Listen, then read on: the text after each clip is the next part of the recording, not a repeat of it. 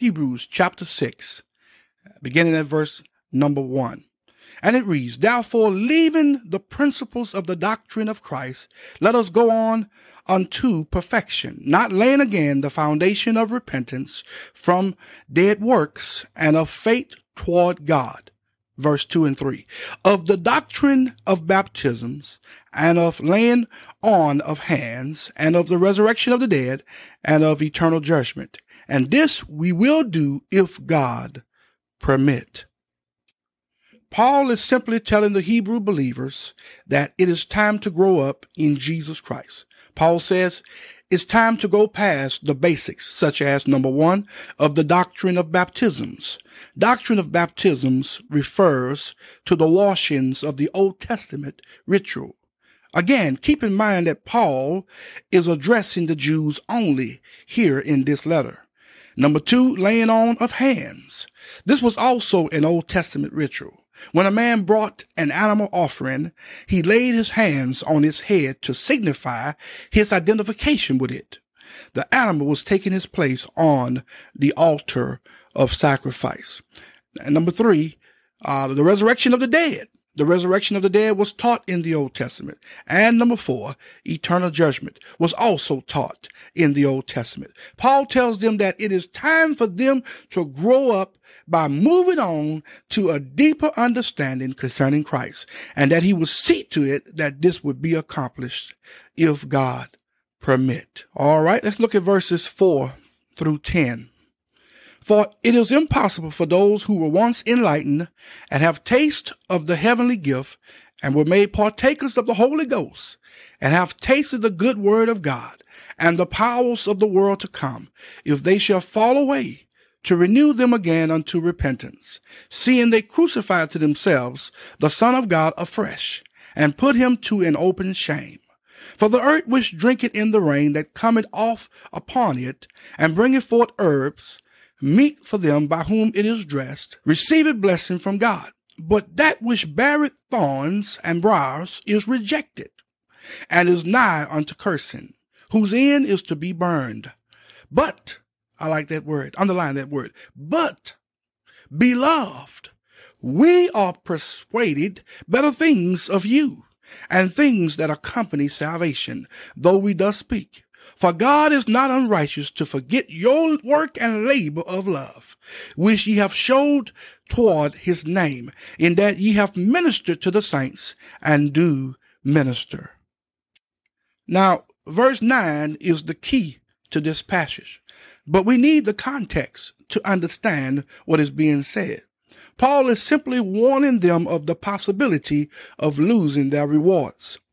Paul makes this very clear in 1 Corinthians chapter 3 verses 11 through 15, which reads, For other foundation can no man lay than that is laid, which is Jesus Christ. Now, if any man build upon this foundation gold, silver, precious stones, wood, hay, stubble, every man's work shall be made manifest, for the day shall declare it, because it shall be revealed by fire and the fire shall try every man's work of what sort it is. If any man's work abide, which he had built thereupon, he shall receive a reward. If any man's work shall be burned, he shall suffer loss, but he himself shall be saved, yet so as by fire. Now, the work of every believer will be tested by fire. We don't work for salvation, but after being saved, we work for rewards, which will be given out at the judgment seat of Christ. The problem here was that some of the Jewish believers were returning to the temple sacrifice at that time, and Paul was warning them of the danger of that. Before Christ came, every sacrifice was a picture of him and pointed to his coming. But after he came and died on the cross, that which God had commanded concerning animal sacrifices for sins became null and void. And to continue such practice was to make what Jesus has done of none effect. It was simply a slap in Jesus' face. It meant that they didn't believe in his atonement, in his death, burial, resurrection, nor in his redemption. Verses 7 and 8 again reads, It says, For the earth which drinketh in the rain that cometh oft upon it, and bringeth forth herbs, meet for them by whom it is dressed, receive it dressing from God. But that which beareth thorns and briars is rejected, and is nigh unto cursing, whose end is to be burned. Now, the word rejected is A D O K I M O S. A D O K I M O S. The same word Paul used when writing to the Corinthian believers in 1 Corinthians chapter 9 and verse 27, which reads, But I keep under my body and bring it into subjection, lest that by any means, when I have preached to others, I myself shall, should be a castaway. Castaway is the same word, A-D-O-K-I-M-O-S, meaning not approved. Paul is simply saying that when he comes in his presence before the judgment seat of Christ, he don't want to be disapproved. He don't want to be unapproved. He don't want his works to be burned up. Now, notice the key to this passage. Verse 9, which reads, But beloved, we are persuaded. I like that. But, beloved, we are persuaded better things of you and things that accompany salvation, though we thus speak. Paul is simply saying here that he is persuaded or convinced that these Hebrew believers in Christ will grow to maturity in Christ. They will not go back to the Mosaic system. They will stand firm in the death, burial, and resurrection of Jesus Christ. And not only that, but their works for Christ will be as silver and gold tried by the fire. So when they stand at the judgment seat of Christ, they will hear the words of thou good and faithful servant in whom I am well pleased. Paul says, this is my expectation of you. Why? For God is not unrighteous to forget your work and labor of love. Glory, which ye have showed toward his name in that ye have ministered to the saints and do minister. Oh, that's all right. Look at verses 11 through 20. And we desire that every one of you do show the same diligence to the full assurance of hope unto the end, that ye be not slothful, but followers of them who through faith and patience inherit the promises. For when God made promise to Abraham, because he could not swear by no greater, he swore by himself, saying, Surely blessing I will bless thee, and multiplying I will multiply thee. And so after he had patiently endured, he obtained the promise.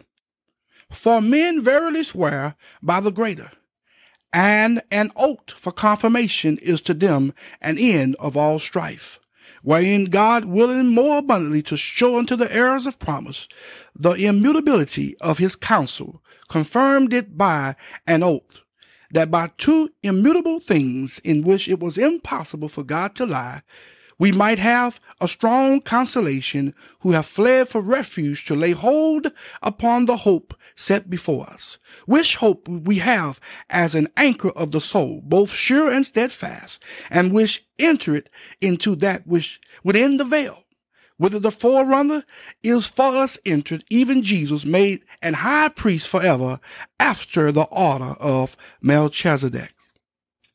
Now, Paul is simply showing here that we can count on God concerning his promises. God is faithful to his promises.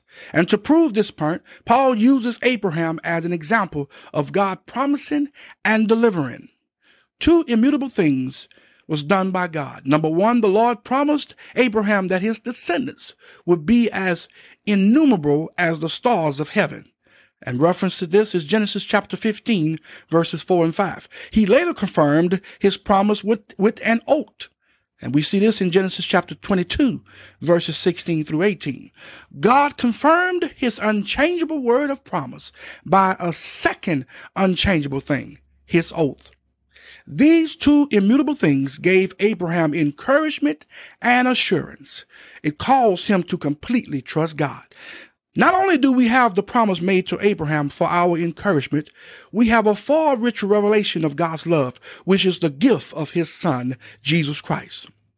Number one, the debt, the debt and resurrection, Christ. Uh, number two, his ascension and intercession for us are the two immutable things. Number one, the death and the resurrection of Christ. And number two, his ascension and intercession for us are the two immutable things. These four great truths give us an assurance and provide a refuge that we can lay hold on. Hallelujah. Then he says, Who have fled for refuge to lay hold upon the hope set before us. Now, this reminds us of the cities of refuge which God provided for the children of Israel. And the references to this is Numbers chapter 35, Deuteronomy chapter 19, and uh, the book of Joshua chapters 20 and 21. Those cities of refuge served as types of Christ sheltering the sinner from death.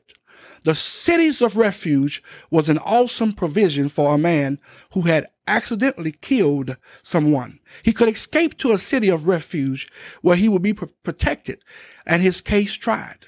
If he was acquitted of intentional killing, he was to remain within the city until the death of the high priest. Now, this reveals Christ as our refuge. We have already been carried into court and was found guilty. We were sinners, and our penalty was death. Christ came and bore our penalty. He died in our place, making us free. We have been delivered from the penalty of sin. Never do we have to answer for it again. We have a high priest, a resurrected Savior to whom we can go to. When Jesus ascended back to heaven, he assumed the office of high priest. He passed through the veil into the holy of holies, into the presence of God, and presented his blood there. Then he sat down at the right hand of the majesty on high. Listen, we have an even stronger encouragement than Abraham had in his time because of our high priest, Jesus Christ. Jesus Christ is not only sitting at the right hand of God, but he is constantly making intercession on our behalf. Ooh, glory to God. He is our high priest forever after the order of Melchizedek.